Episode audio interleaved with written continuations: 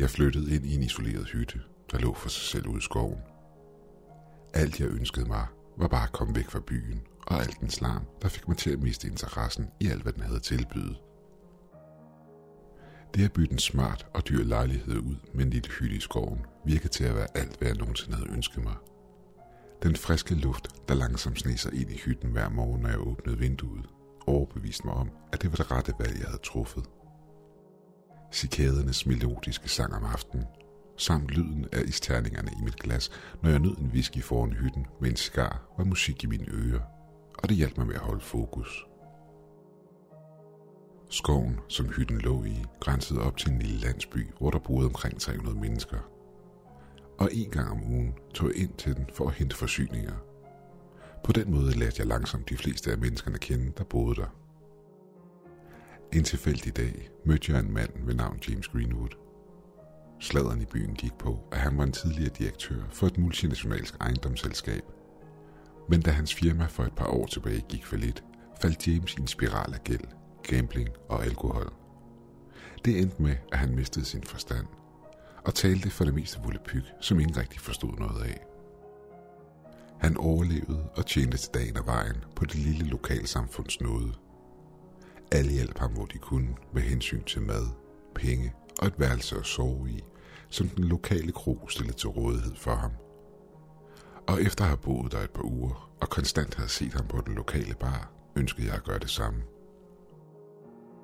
Han betalte altid folkene, der havde hjulpet ham tilbage, ved at udføre forskellige arbejdsopgaver for dem. Så jeg ønskede at betale ham for at hente mine ugentlige forsyninger i byen for mig og bringe dem til hytten. På den måde kunne jeg være endnu mere isoleret fra omverdenen, uden at skulle ind til landsbyen hver uge. James var altid ædru om dagen. Men lige så snart han havde klaret de opgaver, han nu havde den pågældende dag, tog han straks tilbage til kroen og drak sig selv under bordet på meget kort tid, for efterfølgende at kaste sig i seng. En af de mere underlige ting med hensyn til folkene i denne by var, at de altid var høflige og venlige. Jeg har aldrig følt, at jeg fik skabt nogen rigtig forbindelse til nogen af dem. Hver gang jeg prøvede at snakke mere dybdegående med nogen af dem, afbrød de altid samtalerne meget hurtigt. De bedste samtaler, jeg havde, var med James, når han blev et par minutter længere, efter at have smidt min vare af. Men en dag fandt jeg en mystisk seddel fra ham i en af poserne med varer. På sedlen stod der: "Disse mennesker er ikke, hvad de giver sig ud for at være. Byen er forbandet, og en storm er på vej i nat. Og hvis det, der lever inde i stormen, kommer ud, er det allerede for sent. Du må forlade byen omgående. Jeg bønfalder dig." Jeg kan huske, jeg smålå lidt for mig selv, og tænkte for mig selv, imens jeg hældte et glas whisky op, at James måske skulle slappe lidt af med spruten, hvilket jeg fandt ironisk og en lille smule sjovt. Vel, måske ikke så sjovt. En anden ting, der slog mig, efter jeg havde læst siden, var, at der ikke var nogen form for kommunikation med verden uden for landsbyen. Jeg havde aldrig set nogen sidde med en bærbar, mobil eller nogen anden form for smart enhed. Derudover havde jeg heller aldrig set et tv på krogen eller hos den lokale købmand. Disse mennesker levede i en lille isoleret boble, afskåret fra resten af verden. Disse ting begyndte lige pludselig at gå mig på. Jeg kunne ikke få det til at passe sammen. Ja, okay. Jeg ønskede at bo isoleret for mig selv, men jeg ønskede ikke at bo som en hulemand. Jeg ønskede ikke at være helt afskåret fra resten af omverdenen. Blot holde den lidt på afstand, og fra tid til anden tjekke ind og se, hvad der skete i verden omkring mig. Det her gav ikke nogen mening. Den aften brød helvede løs. Jeg kan huske, at himlen blev sort. Mørke, sorte skyer samlede sig på himlen med enorm hastighed. De mørke skyer ændrede form og samlede sig tungt over den lille landsby. Jeg trak mig tilbage ind i hytten og slog derhen til blot at være en slem storm, der var under opsejling. Jeg gik rundt i hytten og sikrede mig, at vinduerne var lukket forsvarligt, da det pludselig slog mig. Hvordan vidste James, at stormen ville komme? Der var på ingen måde, hvor han kunne vide det. Min mobil havde en smule forbindelse, hvis jeg stod stille ved køkkenvinduet. Dog var forbindelsen meget ustabil. Jeg tog mobilen frem og tastede navnet på byen ind for at se vejret. Den fortalte mig, at der var en storm på vej, Men hvordan havde James vidst det på forhånd? Det var det helt store spørgsmål. Tanken fik det til at løbe koldt ned ryggen på mig. Måden, hvorpå skyerne på himlen bevægede sig, fik mig til at krybe en smule sammen. Deres mørke former fik det til at ligne optakten til verdens undergang. Hårene på mine arme rejste sig, og en uforklarlig følelse af frygt spredte sig langsomt i den lille hytte. Vindens hylen, der skreg gennem luften og smadrede ind i væggen udenfor, gjorde det heller ikke bedre. Et højt brag lød på den anden side af døren ind til hytten. Det blev ved med at gentage sig. Nogen eller noget stod på den anden side og bankede hårdt på den. Pludselig hørte jeg James' stemme på den anden side. Han nærmest bønfaldt mig om at lukke døren op. Da jeg åbnede den, fløj han nærmest indenfor. Michael, udbrød han. Jeg vidste, du ikke ville tage afsted. Jeg vidste, du ikke ville lytte til mig. Så nu må vi begge to slippe væk herfra. Dig og mig. Drankeren og fjolse, sagde han, imens han hev efter vejret. Jeg kunne se en dyb frygt i hans øjne, og jeg kunne mærke, at mit hjerte begyndte at slå hårdt i mit bryst, som om det prøvede at banke sig vej ud igennem min brystkasse. James fortalte mig, at han havde infiltreret landsbyen et par år tidligere. Folkene i landsbyen vidste ikke, men stedet var forbandet, og det samme var de.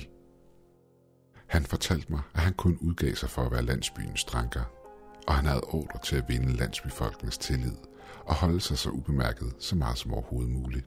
Og han havde hørt om stormen, da nogle af landsbyboerne havde afholdt et hemmeligt møde vedrørende den kommende storm, der nu var over os. Han fortalte os, at han var en del af en hemmelig orden, der havde til opgave at stoppe ondskabsfulde væsener i at ødelægge menneskeheden for enhver pris. Derudover, og det er derfor stormen er så vigtig i den her sammenhæng, så fortalte han mig, at forbandelsen, der var blevet pålagt landsbyen, var blevet lagt af en længst forglemt diabolsk gud. Den gud boede i stormen. Jo større storm, jo mere magtfuld var han. James fortalte os, at man kun kunne se effekten af forbandelsen, den har på de her mennesker, når det stormer. Du kan med andre ord se, hvordan forbandelsen påvirker dem med dine egne øjne. Samt det kan du også se ansigtet af den ældgamle gud i skyene, men kun hvis du kigger rigtig godt efter. Frygten greb fat i mig, og lige der forstod jeg med et, at han talte sandt. Alle de advarselssignaler var så tydelige nu. Det havde været umuligt at sætte en finger på dem tidligere. Men nu stod de klart og tydeligt frem for mig.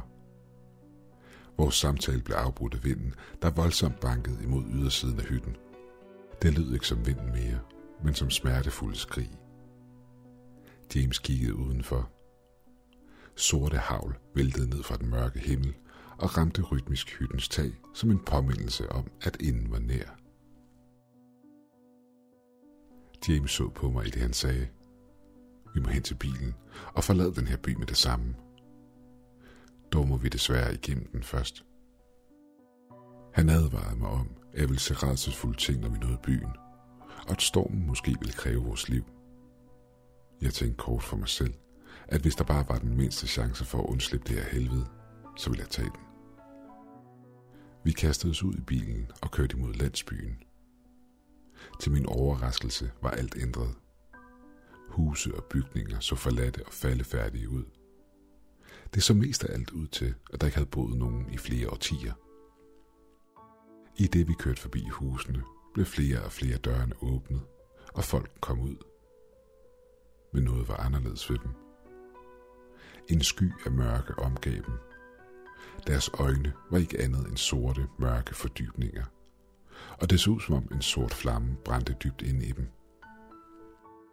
Frygten, der langsomt havde opbygget sig inde i mig, var et tegn på, at alt kunne gå galt, hvis vi brugte et sekund mere i den her forbandede by. I det jeg vendte mit blik tilbage på vejen, så jeg, der stod en mand omsluttet af mørke midt på den. Det lykkedes mig at undvige ham, og jeg var tæt på at miste herredømmet over bilen. Stormen havde vokset sig større, og den virkede nærmest til at udstråle ren ondskab. De mørke skyer var fyldt med ældgammel ondskab, hvis eneste formål var at bringe verden i knæ. Pludselig blev alt omkring os stille, og jeg hørte nogen græde. Febrilsk kiggede jeg rundt og så en lille dreng stå på terrassen ved det nærmeste hus. Han var anderledes. Hele hans krop var indhyllet i en form for lysende aura, og hans øjne lyste op, som om de var solen. I det jeg så ham, kørte jeg direkte hen mod huset, han stod ved. Rolig, min ven, rolig. Alt skal nok gå, sagde jeg til ham, da jeg steg ud af bilen og løb op til ham. Er dine forældre inde i huset? Er de okay? Jeg ved ikke, hvordan jeg er endt her, svarede han snøftende. Jeg bor her ikke. For lidt siden legede jeg med mine venner, og nu er jeg her. Please, få mig hjem. Jeg forsikrede ham om, at vi nok skulle få ham hjem igen, lige meget hvorhen det så end var. Jeg satte ham ind på bagsædet, men inden vi kom tilbage til bilen, greb James fat i armen på mig og sagde, det var ikke meningen, det skulle ske det her. Jeg ved ikke, hvordan det barn er endt her, men jeg har hørt om det før. Der findes børn rundt omkring i landet, der har den her teleporteringsevne. Når vi kommer væk herfra, bliver jeg nødt til at foretage nogle opkald. Det føltes som om et nyt lag af frygt var blevet tilføjet. Havde du fortalt mig om alt det her for et par dage siden, havde jeg nægtet at tro på, at sådan noget kunne finde sted. Onde guder, der bor inde i en storm. Børn med overnaturlige evner. Alt det her fik mig til at spørge mig selv om, hvad der ellers stod.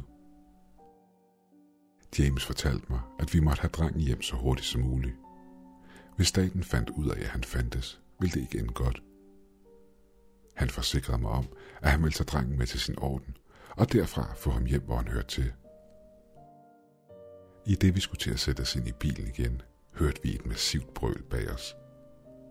Nogle af landsbyboerne, eller rettere væsnerne, var nu på vej mod os. Det virkede, som om de blev styret af nogen eller noget. Jeg så op på himlen og lagde mærke til, at skyerne ændrede form til et ansigt. Dens øjne blinkede med et iskoldt lys, i det den så ned på os, og et ondskabsfuldt smil bredte sig over dens ansigt. Pludselig ændrede endnu en sky sig til et nyt ansigt, så endnu et og endnu et. Hele himlen var fyldt med tusindvis af ondskabsfulde ansigter, der alle smilede ondt ned til os. Med et rettede alle ansigterne deres blikke imod os, og et øredøvende skrig ramte smertefuldt vores ører. Jeg kunne mærke en varm væske langsomt løbe ud af mine ører, og jeg vidste med det samme, at de blødte. I samme øjeblik ansigterne i himlens skreg begyndte skabningerne indhyllet i den sorte røg at løbe mod os. James nåede ind i bilen i tide, men så heldig var jeg ikke. En af dem greb fat om min hals og begyndte at klemme til. Snart fulgte resten af dem efter. Drengen så til rædsel for bilen, imens han skreg til væsenerne, at de skulle lade mig være. Samtidig med, at ansigterne i himlen fortsatte med at skrige, kun afbrudt af lyden af en ondskabsfuld latter. Det sortnede for mine øjne. Jeg så over på drengen, og så nu, at han kun var en form af lys. Lad ham være, råbte han af sin lungers fulde kraft fra bagsædet af bilen. I samme øjeblik forsvandt de skabninger ud i den tomme luft. Det var som om de aldrig havde været der. Skyerne på himlen trak sig tilbage og lod månen komme frem. Hostende gik jeg tilbage mod bilen og satte mig ind. Jeg så på min hals i bakspejlet, der var et tydeligt håndaftryk. Det var tæt på, mumlede jeg lavmælt for mig selv. Jeg vendte mig imod drengen. Du er helt speciel, knægt. Jeg skylder dig mit liv. Tak. Det er ikke noget problem, svarede han. De tingester var onde imod dig, og du redde jo også mig til at starte med. I det vi forlod landsbyen efterfølgende, spurgte jeg mig selv, hvor de skabninger og guden var blevet af. Drengen faldt i søvn på bagsædet på vejen tilbage, og James spurgte mig, om han måtte låne bilen et par dage, så han kunne få drengen hjem. Jeg sagde selvfølgelig ja, og et par dage senere fik jeg den tilbage. Drengen ringede sågar til mig og fortalte mig nu, at han var kommet hjem og igen var i sikkerhed. Den aften var der endnu en storm. Jeg er glad for, at den ikke fangede mig udenfor. Jeg så på skyerne, og et kort øjeblik synes jeg, at jeg så noget i dem.